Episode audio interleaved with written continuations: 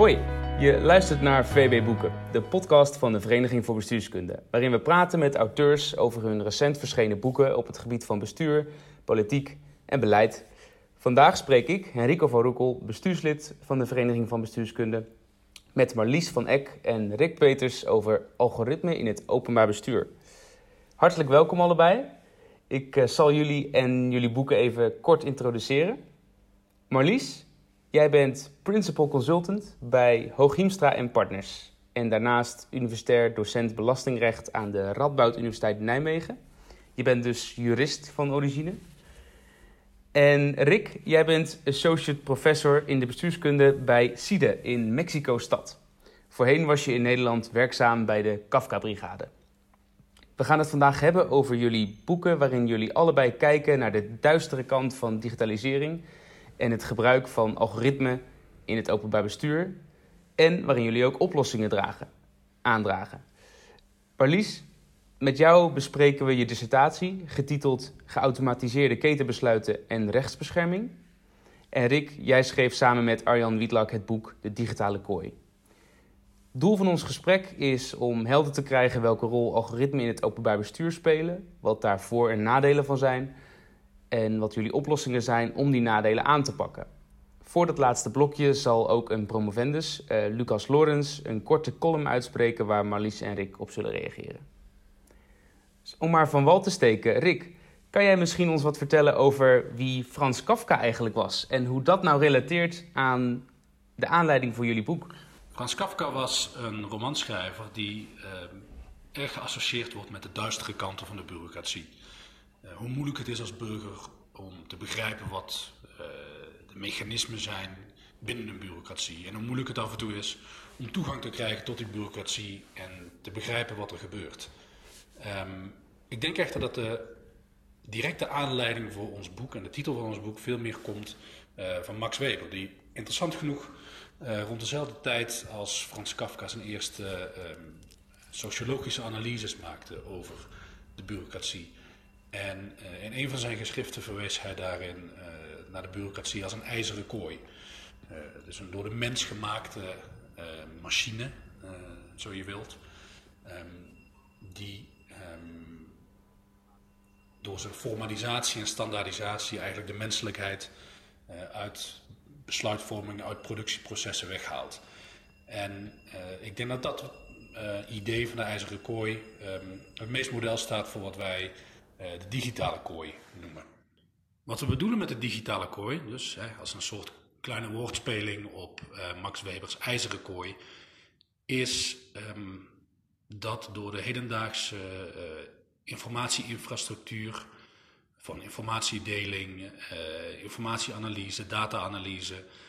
Um, je eigenlijk zowel als burger, maar ook als uh, ambtenaren uh, op operationeel niveau eigenlijk geen zicht meer hebt op, um, ten eerste eigenlijk geen zicht meer hebt op waar informatie vandaan komt, de betrouwbaarheid van informatie. en ten tweede dat je ook door de automatisering van de besluitvorming nauwelijks meer invloed hebt op automatische besluitvorming. Dus met andere woorden, zoals een ijzeren kooi door middel van nou ja, klassieke regels um, de besluitvormingsprocessen formaliseerde en eigenlijk de discretionaire ruimte voor menselijke beslissingen beperkte. Uh, zo doet een digitale kooi dat hetzelfde uh, met allerlei vormen van automatisering, automatische besluitvorming en informatiedeling tussen overheidsorganisaties. Ja, dat, het is uh, bijzonder dat je dat zo zegt. Uh, ik, ik, las de digitale kooi en ik las het dan toch vooral als uh, de kooi voor de burger. Terwijl je, je, je, zegt natuurlijk ook van, nou, dat, dat, kan net zo goed een kooi zijn voor de ambtenaar die ermee werkt eigenlijk. Um, nou, daar gaan, komen we zo nog wel wat, wat, wat, meer op terug natuurlijk. Hoe, die digitale kooi nou werkt. Maar eerst even naar Marlies. Want Marlies, jij schreef een hele dissertatie over algoritme of computerbesluiten. Komt jouw interesse voor dit onderwerp eigenlijk vanuit eenzelfde, laat ik zeggen, onheilspellend Kafkaesk gevoel? nou, ehm, het, het, zit zo. Ik, ik werkte bij de Belastingdienst toeslagen en ik ben jurist. En een jurist voelt zich enorm thuis bij vaste procedures, bij vaste regels. Um, zal ook totaal zonder enige schaamte zeggen tegenover een burger die in, in, in, huilen voor zich staat, zoals ik ook wel vaak heb gedaan. Ja, het spijt me, maar zo is het systeem. Uh, dus, dus in principe is dat voor ons helemaal geen, geen rode vlag. Uh, wij, kunnen dat heel goed distancieren van ons eigen zijn als mens door te verwijzen naar het systeem van de wet. Vanuit het idee dat dat systeem natuurlijk heel erg goed tot stand is gekomen, dat er heel lang over is nagedacht, dat de rechter daar altijd van kan zeggen: hé, hey, het deugt niet. Hè, dat het echt in die rechtsstaat is ingebed. Die fictie. Uh, is heel erg belangrijk voor ons functioneren. En toen ik bij de Belastingdienst werkte, uh, merkte ik dat die fictie eigenlijk Ehm, niet zo opging. Uh, nou is dat natuurlijk voor iedereen die gaat werken. Dat allerlei dingen die je hebt geleerd in je studie in de praktijk heel anders zijn. Hè? Dat er altijd wel iemand zegt, ho, ho, ho, ho. Maar zo werken we hier niet. Nou, dat, dit was ook niet mijn eerste baan. Dus daar was ik wel mee vertrouwd. Maar het, begon me, het gevoel begon me te bekruipen dat er eigenlijk uh, bijzonder weinig ehm, was nagedacht over wat zit er eigenlijk in die computer? Waarom leidt dit tot het besluit waar deze mevrouw nu van gaat huilen? Uh, en kan ik zelf eigenlijk wel uitleggen wat die computer heeft gedaan, wat hij deed. En uh, vanuit die, die fascinatie ben ik mijn onderzoek begonnen. Waarbij ik moet zeggen dat het fascinerende is dat wij tegelijk aan het werk zijn gegaan. Dus Rick en Arjan en ik hebben eh, in dezelfde periode gewerkt aan hetzelfde onderwerp, maar we wisten dat niet van elkaar. Dus het is echt heel erg grappig om uiteindelijk te zien dat diezelfde fascinatie ehm, ons nu dus bij elkaar heeft gebracht, terwijl we in die tijd dat volstrekt in, in splendid isolation hebben onderzocht. Waarbij ik ook moet aantekenen dat het woord algoritme in mijn tijd, dat werd, was gewoon niet hip. Uh, kijk, nu heeft iedereen het over algoritme. En um, zelfs de grootste A-technische juristen zullen inmiddels het woord algoritme gebruiken. Um, maar in de tijd dat ik mijn onderzoek de deed niet. En was ook het idee, behalve bij mensen uit de bestuurskunde, dat er niks aan de hand was. Want, zo veronderstelden de gemiddelde bestuursrechtjuristen, we hebben een wet daar, uh, daar moet je gewoon aan houden als je een systeem bouwt. Dus wat is uh, hier het onderzoek eigenlijk waard? Nou, toen kwam ik uh, gelukkig bij bestuurskunde terecht, waar dus wel allerlei nieuwsgierige vragen werden gesteld zonder die normatieve blik waarmee wij natuurlijk enigszins behept zijn als juristen. En vond ik een artikel van Mark Bovens en Stavros Souridis. En toen dacht ik echt, oh, er zijn mensen die begrijpen wat ik bedoel. En ja, ik denk dat dat voor elke onderzoeker uh, een van de mooiere momenten is. Dat je ergens mee bezig bent. Je weet de woorden niet te vinden. Uh, je zoekt overal in alle hoeken en gaten iets. En dan ineens, en gelukkig dus in een andere discipline, bleken er mensen ja. te zijn die daar wel al over hadden nagedacht. Want dat artikel, hè, zoals je uh, noemde, dat, dat gaat in, in ieder geval over de manieren waarop bureaucraten met de samenleving communiceren, toch? Ja, ja, ja, sterker, ik had ook een begin van een artikel gemaakt wat een beetje hetzelfde begint. Namelijk dat we bedenken bij de bureaucratie en vooral de juridische blik is... we denken aan koffiedrinkende ambtenaar, meestal mannen... die wikken en wegen over een aanvraag rond een kapvergunning of iets dergelijks... Uh, nou, zo is het natuurlijk al lang niet meer. Dat zijn gewoon servers die aan het draaien zijn. En uh, die worden geprogrammeerd door mannen nog steeds. Maar uh, het is ja. echt een hele andere werkelijkheid. dus vandaar dat ik um, um, met Stavros Souridis in contact ben gekomen en kon voortbouwen op het proefschrift digitale disciplinering. En zo ben je dus eigenlijk tot je proefschrift gekomen, waarbij je volgens mij dus ook heel erg kijkt naar, uh, naar de juridische kant, namelijk de rechtsbescherming ja. van, uh, van, van burgers als het gaat om uh, algoritme of computerbesluiten. Inderdaad, je noemde het net al even. misschien is het goed om, die, om dat even scherp te krijgen. Waar hebben we het over? Ehm, want de termen die langskomen zijn dus inderdaad algoritme, computerbesluit, geautomatiseerd ketenbesluit. Wat is, nou, is dat nou allemaal hetzelfde? En is het meer het ene woord is, is dan trendy en dan weer de ander? Of, of hoe, hoe kijken jullie? Is eigenlijk een vraag jullie beiden. Ik weet niet of jullie misschien ook een ander antwoord erop hebben, maar hoe kijken jullie er tegenaan? Ja, we hebben dat ook wel in, ons, in een artikel wat we gezamenlijk hebben geschreven uitgewerkt. Je hebt dus algoritmen die gebruikt worden als recept, recept zeg maar, om tot een besluit te komen. Die worden geprogrammeerd door mensen of door een tussenstap van menselijke programmeurs.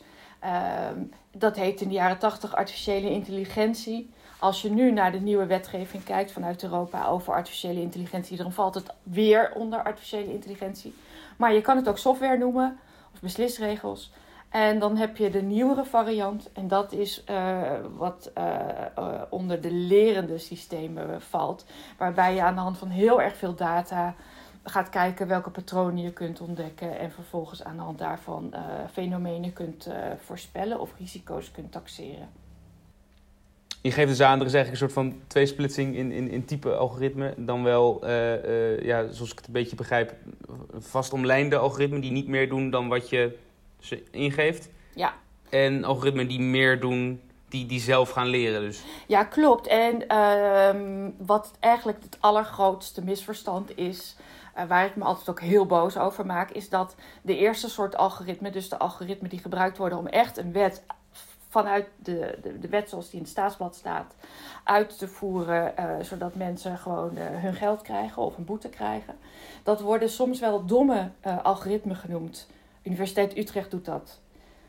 En dat is echt heel, dat is een vervelend frame. Want dat zou erop kunnen duiden van, nou ja, dom, als er al iets gebeurt, dan is het vrij onschuldig. Uh, want het is gewoon dom berg of dom geweest. Nee, het zijn eigenlijk ongelooflijk ingewikkelde systemen die zomaar ja. mogelijk maken dat wanneer er een kindje wordt aangegeven door een vader, binnen 24 uur allerlei andere organisaties daar kennis van hebben en ook beginnen te draaien met hun systemen. En daar gewoon automatisch besluiten van worden gemaakt. Dus het is verre van uh, dom. En het is ja. um, ja, het, is gewoon heel, het ziet er heel ingenieus uh, uit in ieder geval. Ja, en zo, we kunnen ook niet zonder... puntje voor mijn collega's. Ja, puntje voor je collega's, ja. Ja, want vol, uh, Rick, volgens mij, uh, in, in, hè, wij hebben elkaar natuurlijk even gesproken in een voorgesprek. Gaf jij toen ook wel diezelfde frustratie, of, of nou, in ieder geval ditzelfde punt te kennen, toch? Dat, dat er vaak gefocust wordt op de hippere algoritme, zeg maar? Ja, ik denk dat een belangrijk onderscheid gemaakt moet worden tussen, uh, nou in ieder geval twee soorten algoritmen. Um, en heel veel aandacht gaat tegenwoordig uit naar uh, machine learning algoritmen. Uh, dus algoritmen die gebruikt worden om big data te analyseren. algoritmen die gebruikt worden voor risicoselectie, bijvoorbeeld van mogelijke fraudegevallen in, in, in de toeslagenaffaire. Dat is een concreet voorbeeld daarvan. Aan de andere kant um, zijn er ook zogenaamde rule-based algoritmen. En dat zijn eigenlijk veel simpelere algoritmen op, uh, op heel veel manieren. In de zin dat ze geen uh, data-analyse uh, impliceren, maar vooral de automatisering van standaard besluitvormingsprocessen, maar routinematige besluitvormingsprocessen. En die rule-based algoritmen die, um, zijn ouder, in de zin van dat ze met name rond de eeuwwisseling hebben gezorgd voor een enorme golf aan uh, digitalisering en automatisering van uh, overheidsbesluitvorming. Um, maar het is jammer dat we de laatste tijd uh, eigenlijk die algoritmen een beetje uit het oog verliezen. ten, faveur, ten dus van die um, machine learning algoritmen. Juist omdat er op dat vlak van die klassieke algoritmen, om het maar even zo te noemen, ontzettend veel belangrijke uh, gebeurtenissen hebben plaatsgevonden de laatste jaren. Uh, met name als het gaat om informatieverzameling en informatiedeling en de ontwikkeling van zogenaamde basisadministraties. Die een enorme consequentie hebben voor de manier waarop besluitvorming plaatsvindt binnen de overheid. Um, de manier waarop zowel burgers als ambtenaren daarop invloed kunnen uitoefenen.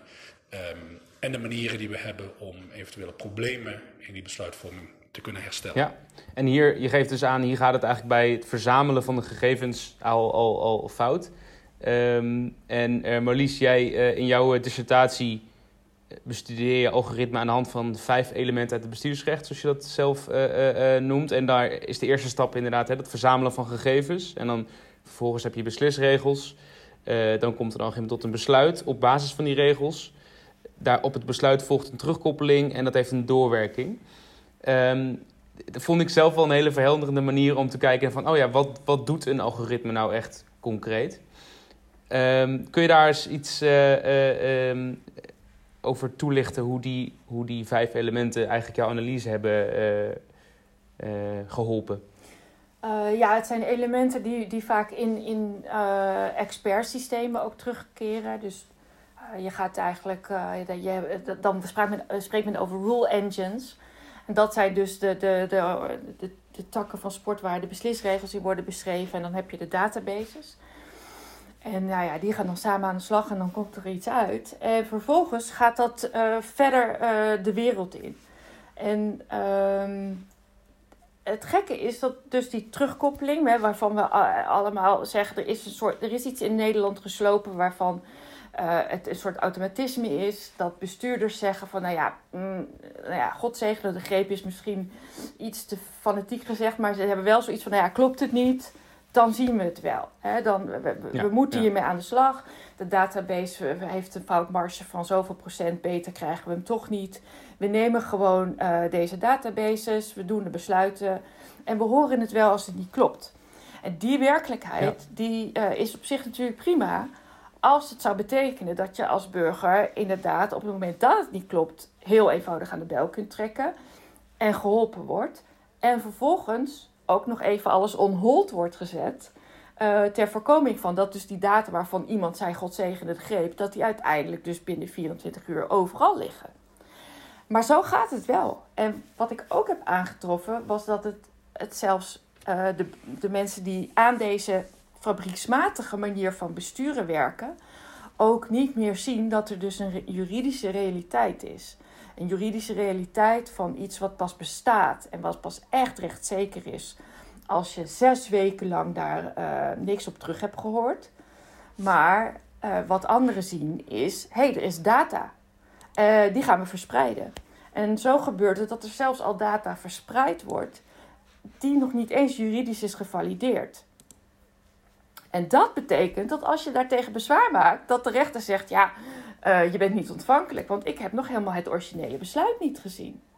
Ja, en dan, ja, dat is ja. natuurlijk gekmakend. En, en uh, het komt ook voor dat bijvoorbeeld uh, om in aanmerking te komen voor rechtsbijstand, die betaald wordt door de overheid, de sociale rechtsbijstand, komt meer geld bij, is, is gisteren bij de troonrede toegezegd.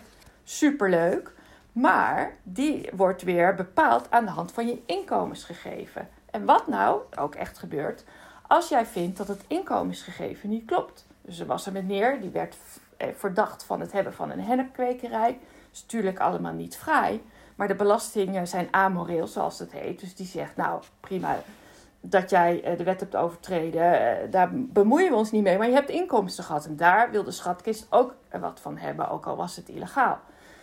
Dus ja. wij gaan bepalen dat jouw inkomen was zo hoog en we leggen een aanslag op. En deze meneer wilde dus die aanslag betwisten met bijstand van de overheid, die gebaseerd was weer op dat inkomensgegeven. Ja, daar kom je dus niet uit. En er is een soort maakbaarheidsidee bij uh, hoe mensen die dit in elkaar zetten, waarvan je je afvraagt van, van, van hou daar gewoon mee op. Er ligt nu een wetsvoorstel Waarbij um, gedacht wordt van hé, hey, we gaan uh, de kwaliteit van de adressen in de basisregistratie aanpakken. Want hoe meer verkeerde adressen daarin staan, hoe groter het probleem is voor uh, de verdeling van eerlijke verdeling van middelen.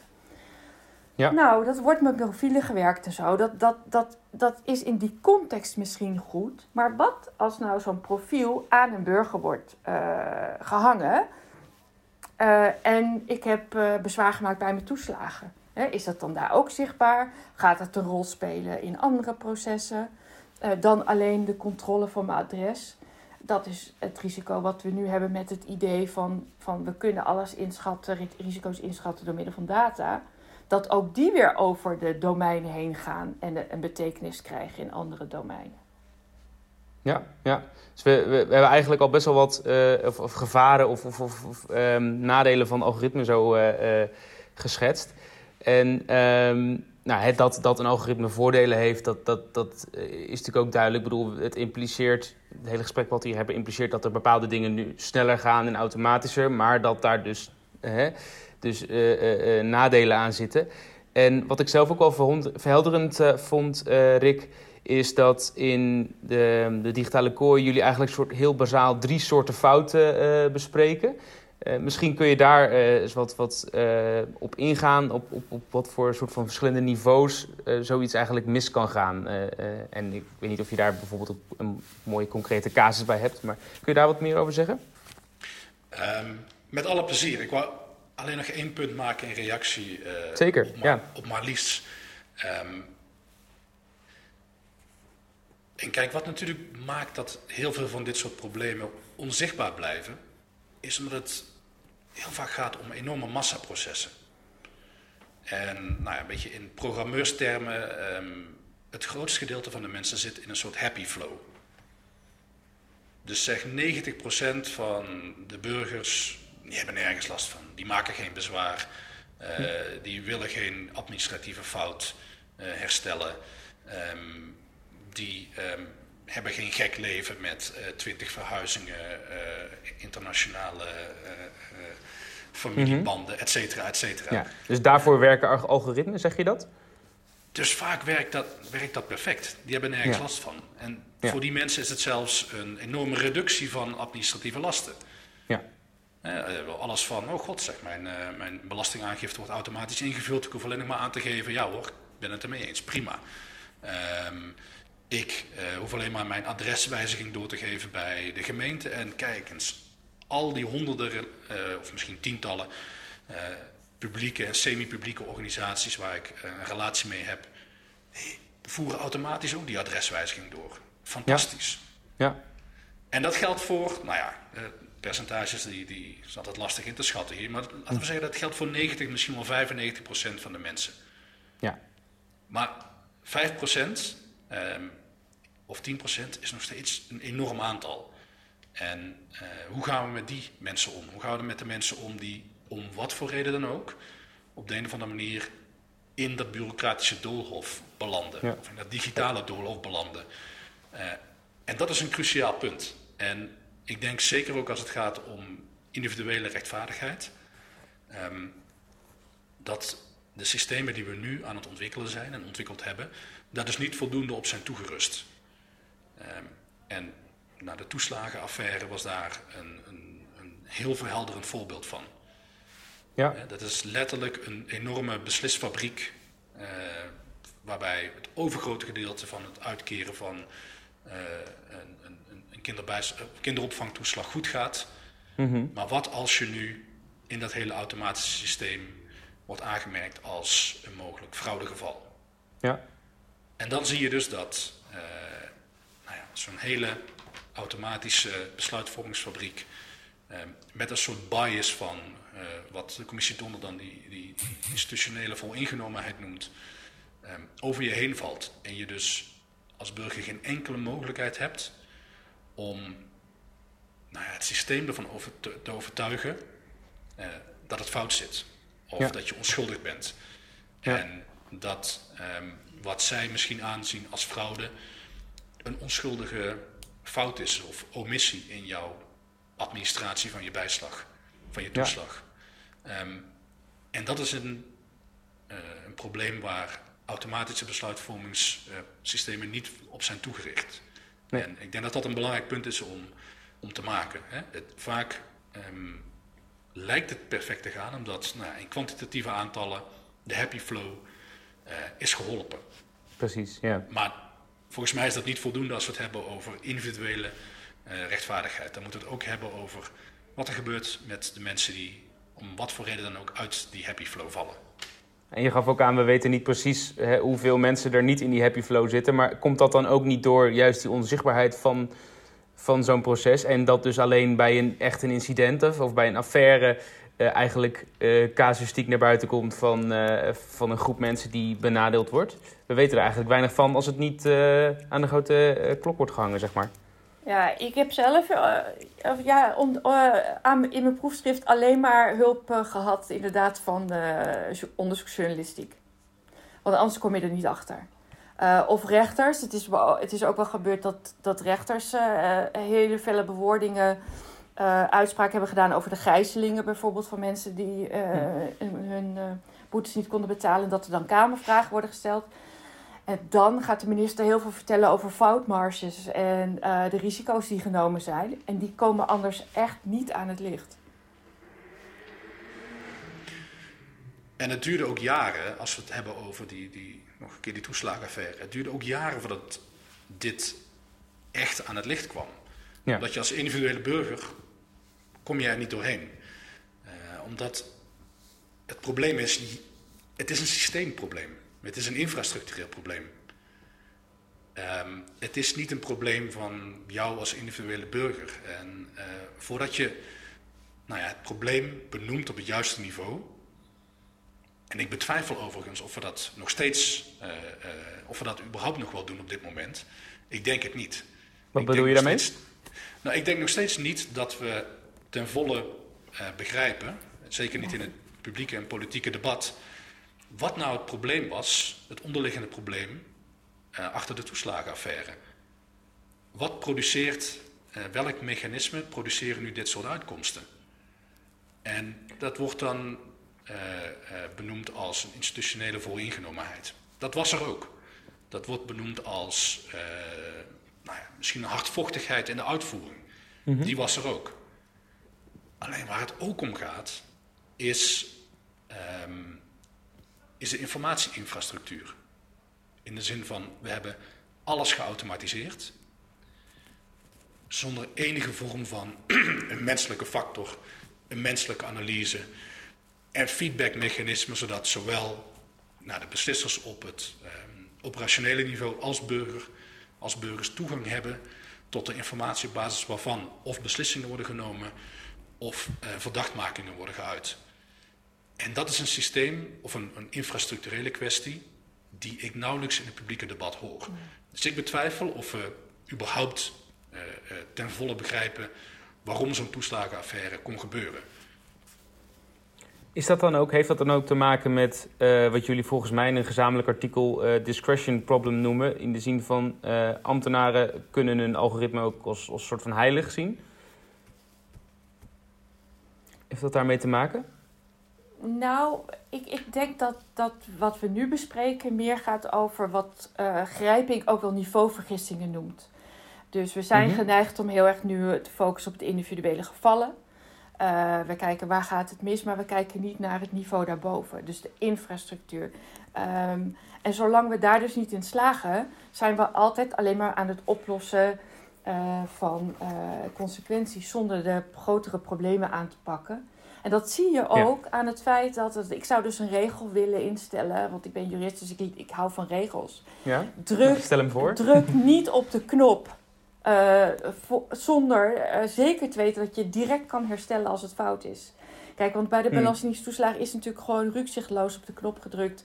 Ik zeg het even heel erg simpel van oké, okay, deze mensen krijgen en geen voorschotten meer en uh, ze krijgen geen uitstel van betaling meer.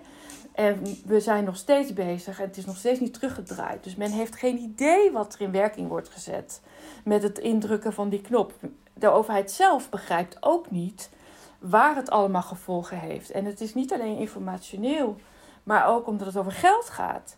Zie je ook dat, dat mensen gewoon direct in enorme problemen komen omdat alles op elkaar doorwerkt. Een heel simpel voorbeeld is al dat als je heel veel schulden hebt, of schulden, en er komt een dwangbevel op jouw uh, salaris en je werkt bij de overheid, dan heb je een groot probleem, want je wordt geacht nu chantabel te zijn en kan leiden tot ontslag.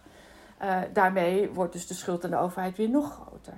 Dus het is, uh, we, we ik denk, ben er echt van overtuigd dat we nog geen idee hebben wat we hebben opgetuigd. Ja, ja. Uh, Rick, is dit misschien dan toch alsnog een linkje naar die, die, uh, die drie uh, soorten fouten die jullie eigenlijk observeren in, in jullie boek? Um, ongetwijfeld. Um, is, dat, is, dat een, is dat een mooie link? Geforceerd of niet? Geforceerd of niet. Um, kijk, als het gaat om. Kijk, administratieve fouten is, is een heel goed voorbeeld om na te denken over wat er kan gebeuren als er een, nou ja, letterlijk een, een bug in het system uh, komt. Uh, ik weet niet of, of je de film Brazil ooit hebt gezien van Terry Gilliam. Nee, nee, niet gezien. Nou ja, het is inmiddels een oude film. Ik weet ook niet of het een hele goede film is. Maar daar valt letterlijk een bug in een, een, een, een, computer, in een, een, schrijfmachine. Waardoor een meneer Tuttle wordt aangezien voor meneer. Um, okay, met yeah. allerlei consequenties in termen van zijn persoonlijke vervolging uh, van dien. En de duivel zit in de details natuurlijk. Um, de duivel zit in de gevallen waarin het systeem net niet goed werkt. Um, waarin we net niet recht kunnen doen aan individuele gevallen. Want uh, nou ja, we kunnen in een uitzonderingssituatie uh, zitten waarin we eigenlijk als het gaat om proportionele besluitvorming gewoon een uitzondering moeten kunnen maken. Maar wat hebben we daarvoor nodig? Daar hebben we voor nodig dat er ergens een menselijke beslisser is. En alleen het hebben van een menselijke beslisser is niet eens voldoende. Hmm. Want vaak is er die wel. Maar een van de grote problemen is dat die menselijke beslissers vaak ook, um, nou, wat Marlies al zei, ook geen idee hebben uh, welke consequenties uh, of welke mechanismen ze in werking stellen als ze op een knop duwen. Uh, maar ze vaak ook niet anders kunnen. Want ze hebben geen contact met burgers. Het is volledig desk research, ja. screen level. Ze krijgen intern gegevens aangereikt in massaprocessen. Dat moet dan efficiënt gebeuren. Ze krijgen misschien risicoanalyses aangereikt vanuit een algoritme. En op basis daarvan heb je het maar te doen. Ja. Zonder dat je zelf doorhebt wat zijn de motieven achter de risicoanalyse.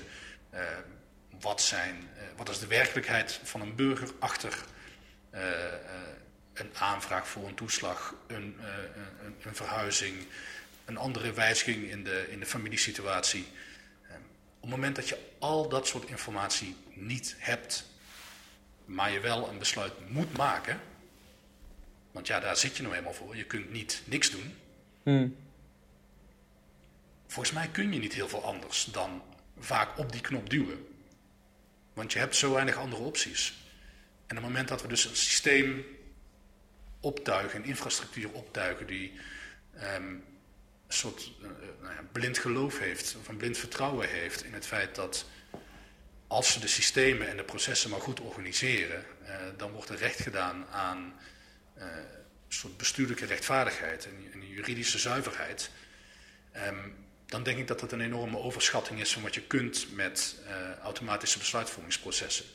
Um, dus nou ja, allerlei soorten fouten dat kunnen omissies zijn, dat kunnen um, fouten zijn van burgers, uh, dat kunnen fouten zijn van de overheidsorganisaties, dat kan bewuste fraude zijn, die zit er ook tussen. Het punt is, we hebben geen enkele mogelijkheid, of we, met name besluitvormers, hebben geen enkele mogelijkheid om te beslissen of om te bepalen ja. welke van de vier is het, of welke van de drie is het. Ja, ja.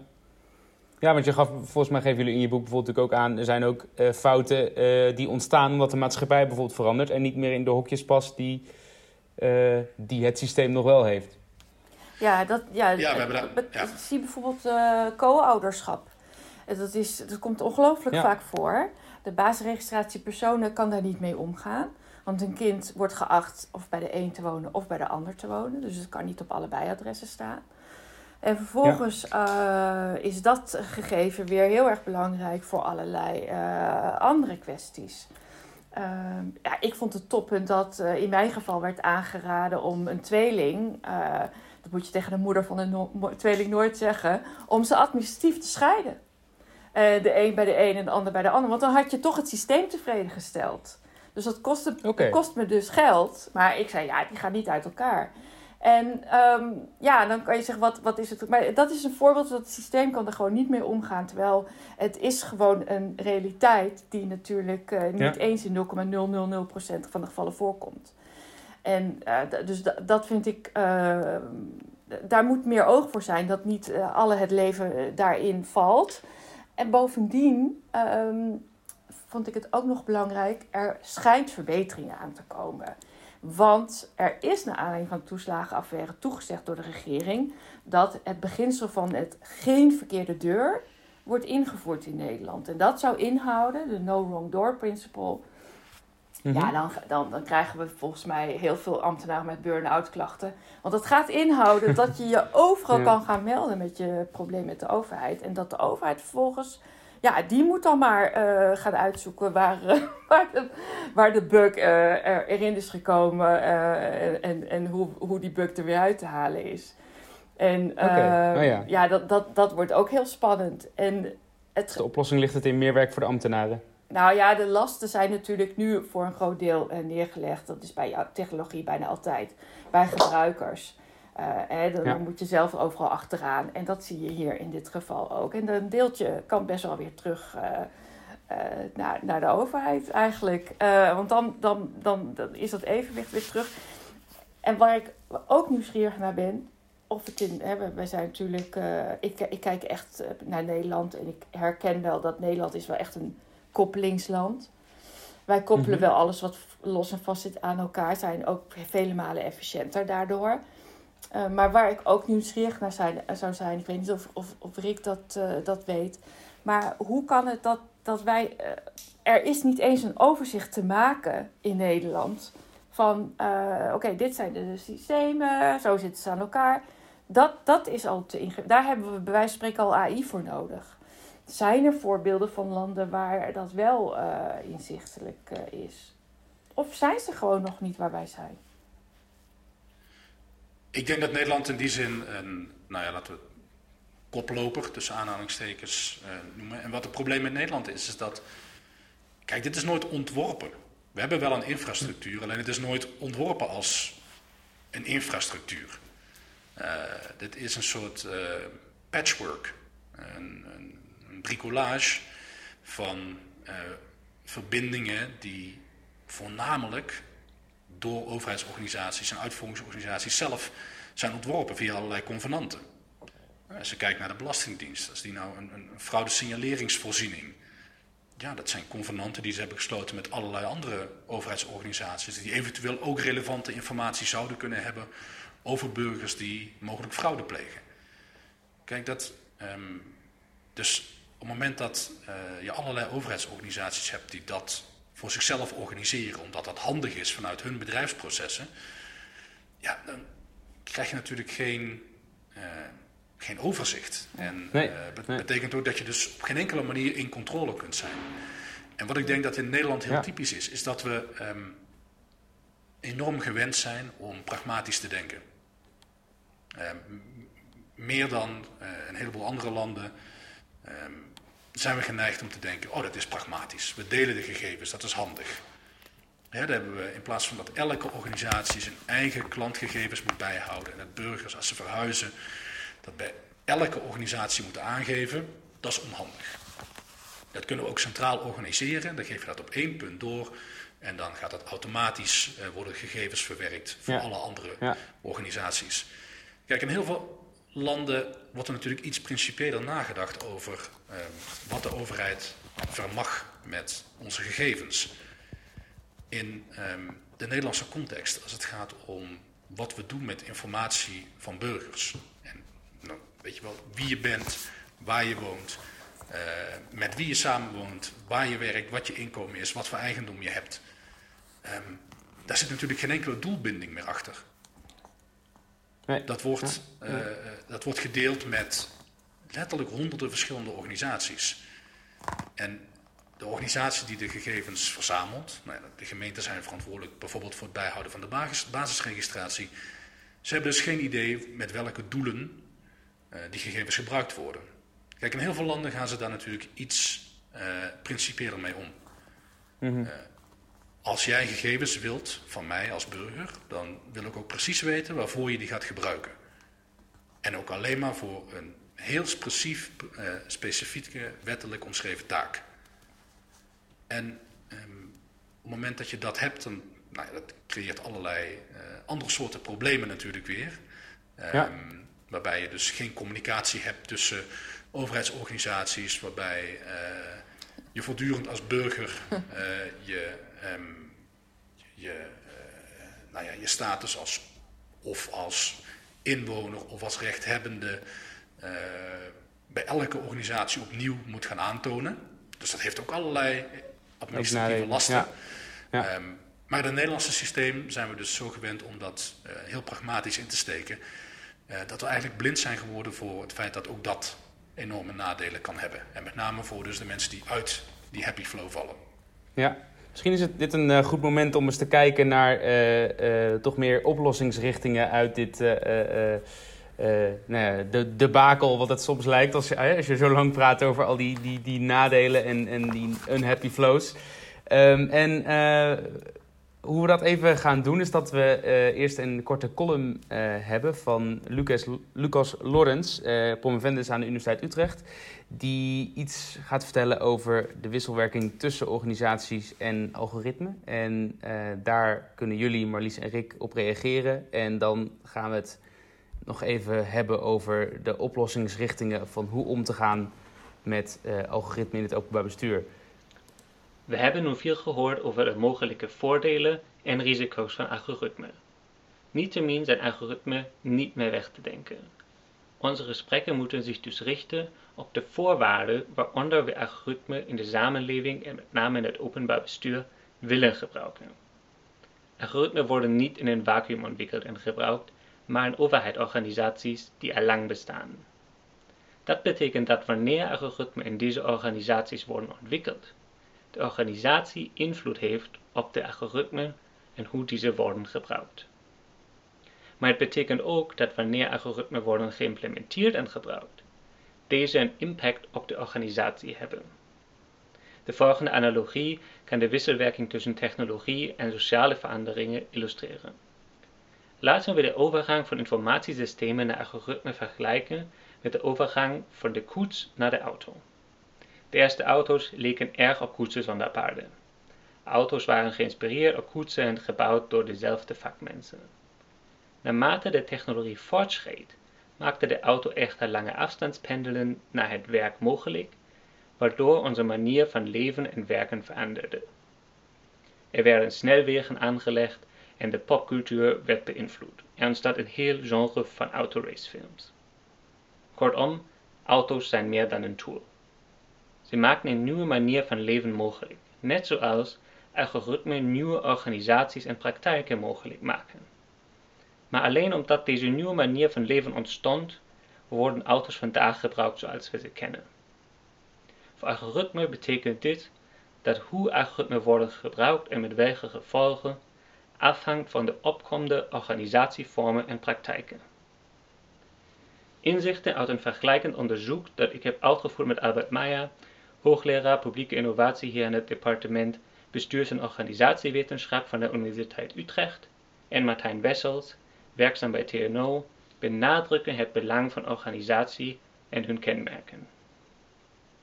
We hebben vergeleken hoe politiemedewerkers predictive policing systemen in Amsterdam en Berlijn waarnemen en gebruiken. We zagen grote verschillen in perceptie en gebruik door de manier waarop de algoritmes waren ingebed in de politieorganisatie en praktijk. Het predictive policing systeem werd in Amsterdam ervaren als een algoritmische vriend en in Berlijn als een algoritmische kooi.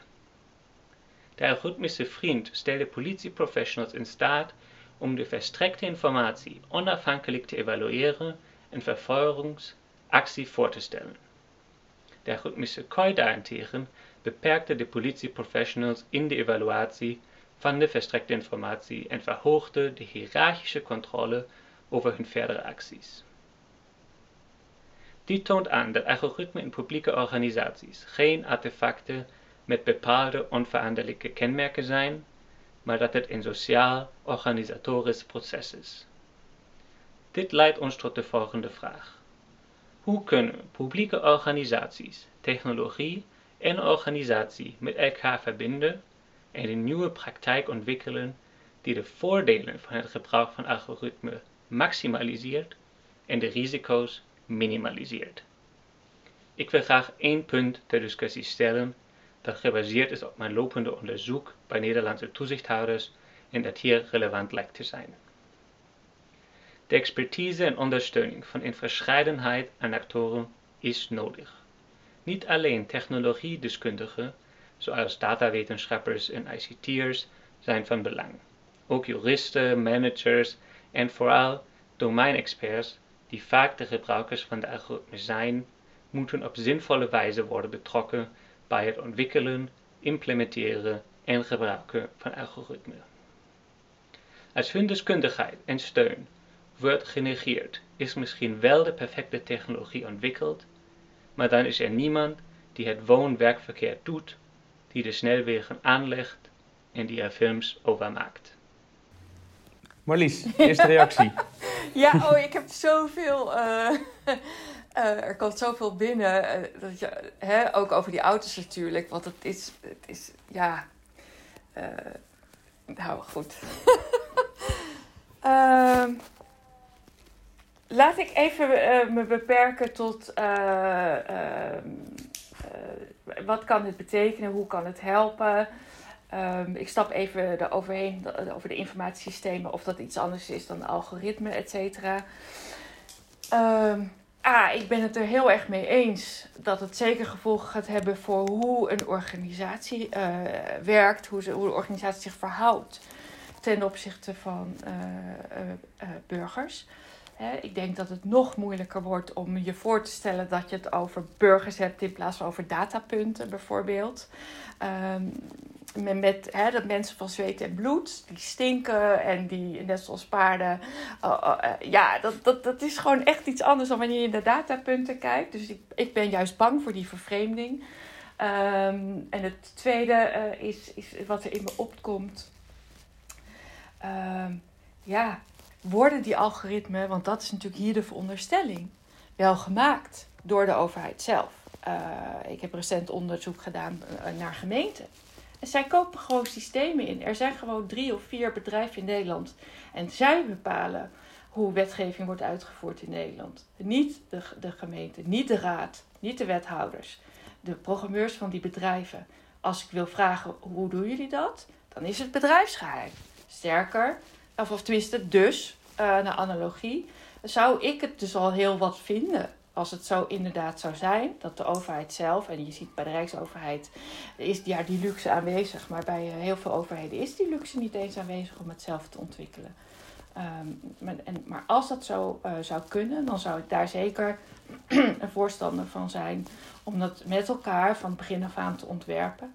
Uh, en dan ja. kan er iets moois gebeuren. Maar ja, die vervreemding, Want, ja. daar ben ik nog het bangste voor. Want een van de oplossingsrichtingen die jij in je dissertatie ook al uh, uh, noemt, is natuurlijk uh, die openbaarmaking en controle op de beslisregels ja. van zo'n algoritme. Ja. ja, dat je een soort community hebt die gewoon kan, van, van andere codeschrijvers die erin kan gaan kijken. Dat je elkaar ja. scherp houdt. Hè. Dat is, het is, ik, ik vind het toch ook een hele wonderlijke beroepsgroep, eerlijk gezegd. Dat je, artsen zijn zich natuurlijk al heel snel gaan verenigen. Je hebt gildes al van heel lang geleden waarbij je zegt, hé, hey, uh, wij geven keurmerken af als we van elkaar vaststellen dat de kwaliteit goed is. Waarom is dat niet bij softwareontwikkelaars? Uh, sommigen doen maar wat, maar kunnen toch grote gevolgen veroorzaken. Omdat ja, we weten niet wat, wat zich daar allemaal afspeelt. De beroepsgroep zelf ja. en ook die van data scientisten, die zou daar ook heel veel in kunnen betekenen. Ja, ja. Rick, jij dan? Heb jij een eerste reactie of nou ja, ondertussen een, een tweede reactie op de, de column van Lucas. Ja, ik, um, ik haak er ook even aan op het idee van de auto. Um, en wat het een goed voorbeeld is om, om te laten zien dat nou ja, weet je, technologie verandert. Um, de, vorm van de, uh, de vorm van de interactie verandert ook de aard van de interactie. Een klassieke medium is the message-achtig idee. maar mijn beeld is het probleem wat we tegenwoordig zien in automatische besluitvorming. Om in de analogie te blijven, niet zozeer de auto, maar de weg. Dus als we nadenken over infrastructuur, hè, dat is een handige uh, analogie. Want Als we mhm. over infrastructuur nadenken, dan denken we voornamelijk over een wegennetwerk. En dat wegennetwerk wordt nou ja, gebruikt door allerlei uh, verschillende gebruikers. Uh, vrachtwagens, auto's, motorrijders, misschien in de, toekomst, in de toekomst zelf zelfrijdende auto's. Um, dat is van tevoren niet precies te voorspellen. Nee. Wie er gebruik gaat maken van die infrastructuur. Uh, hoeveel mensen er gebruik gaan maken van die infrastructuur. Uh, daarom hebben we ook allerlei uh, files op plekken waar we dat misschien van tevoren niet bedacht hadden. Um, en we hebben ook geen idee met welke doelen mensen gebruik maken van die infrastructuur. Waarom stappen we in een auto? Om naar ons werk te gaan, misschien, maar we hebben ook heel veel andere doelen waarmee we gebruik maken van die infrastructuur. En dat is een beetje wat er aan de hand is um, in onze informatieinfrastructuur. We hebben systemen ontwikkeld van uh, dataverzameling en data uh, sharing, informatiedeling, waarbij we eigenlijk geen idee hebben waarvoor we die informatie precies gaan gebruiken, wie er precies gebruik gaan maken van die infrastructuur. En um, dus dat is op een ander niveau, creëert dat een probleem uh, dan alleen het veranderen van weet je, een koets naar een auto of van een auto naar een zelfrijdende auto. Mhm. En daarmee komen we ook op het punt wat ik volledig onderstreep wat, wat Marlies maakt. Namelijk dat je op een punt komt dat uh, die hele infrastructuur een, een, logica met zich meebrengt die um, tot enorm veel vervreemding leidt. Want je volgt de logica van de infrastructuur, van de gegevens die je uh, aangereikt krijgt, in plaats van dat je de kans hebt om, uh, om zelf een afweging te maken over individuele burgers. Of dat je um, zelf toegang hebt tot het verifiëren waar komt informatie precies vandaan.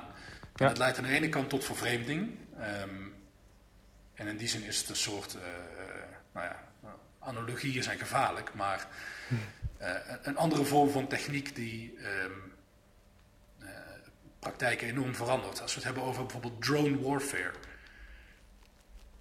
Kijk, het maakt nogal wat uit of je een bajonet hebt, een, uh, een geweer, zelfs of je in een bomwerper zit waarmee je nog ook onder vuur kunt worden genomen. Of dat je aan de andere kant van de wereld achter een computerscherm zit te kijken en je besluit neemt of een drone, een onbemande drone, wel of niet een bom afwerpt. Ja. Dat is echt een heel andere vorm van besluitvorming. Waarbij je dus letterlijk die menselijke factor niet meer kunt zien als besluitvormer. De menselijkheid maar, is, daarin, ja. is daarin compleet nou ja, vervreemd. Um, en volgens mij is dat een heel belangrijk punt. Um, en misschien een tweede punt wat mhm. een afhankelijkheid van informatiesystemen met zich meebrengt, is dat het vaak ook een soort default is voor besluitvorming. Dus zelfs als we um, de mogelijkheid zouden hebben, formeel gezien, om weet je, een besluit niet te nemen, um, om een besluit terug te draaien, um, om de bom niet af te werpen. Het handigste is vanuit, dat weten vanuit allerlei bestuurskundige literatuur over satisficing behavior, over bounded rationality. Het handigste is om het wel te doen. Ja. Want het is een default. Je bent gedekt door het systeem. Je kunt daar uh, van op uitgaan. Die gegevens zijn correct. Ik moet een beslissing nemen. Dit is het beste wat ik op dit moment kan doen. En ja. een default, een vervreemding, uh, zelfs als er discretionaire ruimte zou zijn, um, de afhankelijkheid van informatiesystemen maakt het gewoon heel erg moeilijk dat besluitvormers die, die ruimte ook echt in de praktijk nemen. Dus hoe, hoe veranderen we die logica dan uh, uiteindelijk? Want dat is natuurlijk wel de, de, de, de hamvraag nu. Nou, ik vind het, dat idee van het uh, no wrong door principle wel heel erg interessant, wat, wat Marlies uh, noemt. En vooral ook om te kijken wat, wat gaat dat doen intern in de overheid. Ja. Want uh, no wrong door, nou ja, volgens mij wordt het een, een, een, hele uitdaging, ook voor ambtenaren, om de correcte deur dan te vinden. Ja. ja. En om daar toegang toe te krijgen dat is nog niet zo makkelijk. Dus um, in zekere zin het prikkelen van de overheid om zelf eens even na te gaan van waar um, zijn nu de juiste deuren tot de informatie. en tot databestanden lijkt me een hele interessante oplossingsrichting. Um, een tweede punt, wat um, Arjan Witlak en ik, um, er zijn er wel meer, maar een tweede punt wat, waar wij heel erg op hameren in uh, de digitale kooi, is het idee van een soort centrale correctie. Op het moment dat er een besluit is genomen dat het besluit is verkeerd of de informatie uh, op basis waarvan het besluit is genomen is, is verkeerd, dat je ook niet alleen bij elke individuele organisatie opnieuw die uh, fout moet herstellen. Maar dat net zoals een, weet je, een wijziging in de registratie automatisch doorwerkt naar tientallen uh, gebruikersorganisaties, ook een correctie op centraal niveau hersteld moet kunnen worden. En dat dat ook automatisch doorwerkt naar al die gebruikersorganisaties. Ja. Inclusief een correctie van de gevolgen van eventuele besluitvorming op basis van incorrecte gegevens.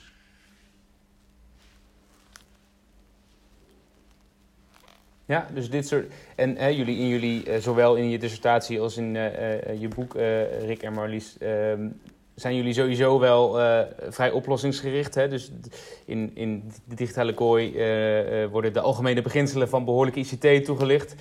En uh, Marlies, in jouw dissertatie bied je ook allerlei oplossingsrichtingen aan. Zijn er, is er nog een andere die we uh, niet genoemd hebben, die jullie toch nog wel even eruit willen lichten in deze podcast? Ja, ik wil graag al aandacht vragen voor het juridische beginsel, het verdedigingsbeginsel. En dat gaat ervan uit, dat is een Europees beginsel, wat eigenlijk overal in Europa heel gebruikelijk is, behalve in Nederland. Ehm, en dat gaat uit van het idee van presenteer eerst aan de burger wat je van plan bent als het mogelijk nadelige gevolgen heeft. En biedt dan volledig, dus net als in een strafzaak, alle verdedigingsmechanismen biedt die aan. Um, pas als daar gebruik van is gemaakt en je doet daar iets mee of niet, uh, dan treden die gevolgen in werk. Moet je natuurlijk in, hopelijk wel heel vaak gebruik van gaan maken. Heeft natuurlijk geen zin als dat weer een soort uh, bezwaarprocedure wordt zoals we dat nu doen. Namelijk, we hebben naar u geluisterd en we doen er niks mee. Maar stel dat je echt het verdedigingsbeginsel gebruikt, dan uh, heeft dat enorme voordelen en voorkomt het ongelukken. Die zullen er nog steeds wel zijn, maar het voorkomt heel veel. En je hebt dus dat moment van contact. Uh, want ja. zo, hè, dus, dus je gaat niet meteen uh, iemand uh, nou ja, ver, vermoeien met vervelende gevolgen, maar je legt uit wat er aan de hand is. Dat lijkt mij belangrijk, het verdedigingsbeginsel. En dat is ook belangrijk omdat je de neiging ziet dat er steeds meer, als het ernstig wordt, denken we, uh, oh, het strafrecht, dat, uh, dat is allemaal gedoe, dat duurt hartstikke lang en dan heb je een rechter enzovoort. Laten we het bestuursrecht doen. Steeds meer bevoegdheden worden bij de, bij de burgemeester neergelegd. Die moeten op allerlei dingen, uh, gebiedsverboden, noem, echt zware bevoegdheden ook, die daar neergelegd worden vanuit het idee, nou, dat is altijd nog makkelijker dan strafrecht. Nou, daar moeten we ook uh, uh, toch wel niet meer zo lichtvaardig over denken. Dus als we daar het verdedigingsbeginsel invoeren, zouden we ook daar weer wat meer waarborgen voor individuen hebben ingebakken. Ja, ja dit, is, dit is echt een um, onderwerp waar we volgens mij nog heel lang op, op zouden door kunnen gaan. Maar ik stel voor dat we toch langzaam gaan afronden om, om luisteraars ook niet te overprikkelen met informatie over dit toch wel hele complexe onderwerp. Is er wellicht tot slot nog iets wat jullie willen meegeven aan Nederlandse bestuurskundigen, beleidsmakers? Nog een punt wat, je, wat jullie beide, of wat je nog eventueel niet gemaakt hebt, voordat we de podcast gaan afronden? Ik kijk even naar Rick. Um, God, ja, dat, het is niet helemaal onbescheiden vraag. Um, maar nou ja, laat ik dan misschien twee dingen zeggen. Laten we inderdaad, nou dat hebben we al een beetje uh, gemaakt op het punt. Maar laten we niet vergeten dat uh, er behalve alle hippe machine learning algoritmen er een enorme belangrijke werkelijkheid is van informatiesystemen uh, van klassieke automatisering van bureaucratische processen, die het overgrote deel van uh, de bestuurlijke besluiten, de administratieve besluiten bepalen die wij als uh, burgers ondervinden. Um, en ten tweede het belang om ehm, dit soort automatiseringsprocessen vanuit het perspectief van de burger te zien. Hm. Het is een beetje het, het, nou ja, het, het uitgangspunt van ook het werk van de Kafka-brigade. Als je wilt begrijpen waarom een bureaucratie uh, soms onbedoelde gevolgen heeft, kijk dan vanuit de gebruiker, kijk dan vanuit het perspectief van de burger. zeker als het gaat om massale besluitvormingsprocessen, verliezen we ons zo vaak in, in de kwantiteit, in de hoeveelheid van besluiten. In de happy flow van de 90, 95 procent waarin het goed gaat. Als ze echt willen snappen eh, hoe die systemen werken, moeten we juist kijken naar waar het niet goed gaat. En waar burgers er last van hebben. Dus ik zou zeggen die twee dingen. Vergeten we niet de ouderwetse informatiesystemen. En laten we vooral ook niet de burger uit het oog verliezen als het gaat om het nadenken over de digitale overheid. Ja, dankjewel. Marlies, mag ik jou het laatste woord geven dan? Nou, dank je. Ja, ik uh, zou nog heel veel uh, prikkels willen geven. Netflix-series en uh, wat, wat, we allemaal kunnen gaan kijken. Ehm, wat ik zou adviseren, nu ik dan toch iets tegen bestuurskundigen mag zeggen. Ehm, richt, zorg ervoor dat je, hè, ben je bestuurder bijvoorbeeld, zorg ervoor dat je altijd een hele grote groep deskundige ambtenaren overhoudt voor het handmatig werk. Je ziet dat grote organisaties die dus gewend zijn aan de massa te werken, uh, niet meer toegerust zijn voor het handmatig individuele werk. De toeslagenoperatie, de hersteloperatie bedoel ik, die uh, is nog lang niet afgerond. Dus je ziet een enorme capaciteit zodra het automatisch om de grote aantallen gaat. versus ja, eigenlijk incompetentie op het moment dat, dat, dat je toch met de hand individuele zaken moet gaan behandelen. Dus die twee dingen moeten wel enigszins in balans zijn uh, met elkaar. En dus de grootste fout, zeg ik dan maar, die, die wordt gemaakt in overheidsland is als eenmaal de prijs bekend wordt van de investering die het vraagt voor automatisering, er een besparing wordt gezocht in het personeel. En dan heb je dus uh, eigenlijk die mogelijkheid niet meer om nog in, in de gevallen waarin het moet, snel en deskundige hulp te hebben. Oké, dankjewel. Dat lijkt me een hartstikke uh, goede noot om op, uh, op te eindigen. Dan zijn we aan het einde van de podcast gekomen. Best wel een complex onderwerp dit keer, maar hopelijk heeft deze podcast bijgedragen aan de verheldering ervan. Aan onze gasten zal het in ieder geval niet gelegen hebben. Dank jullie wel, Marlies en Rick. En Lucas, ook jij bedankt voor je bijdrage. Dit was VB Boeken, de podcast van de Vereniging voor Bestuurskunde. Bedankt voor het luisteren en tot de volgende keer.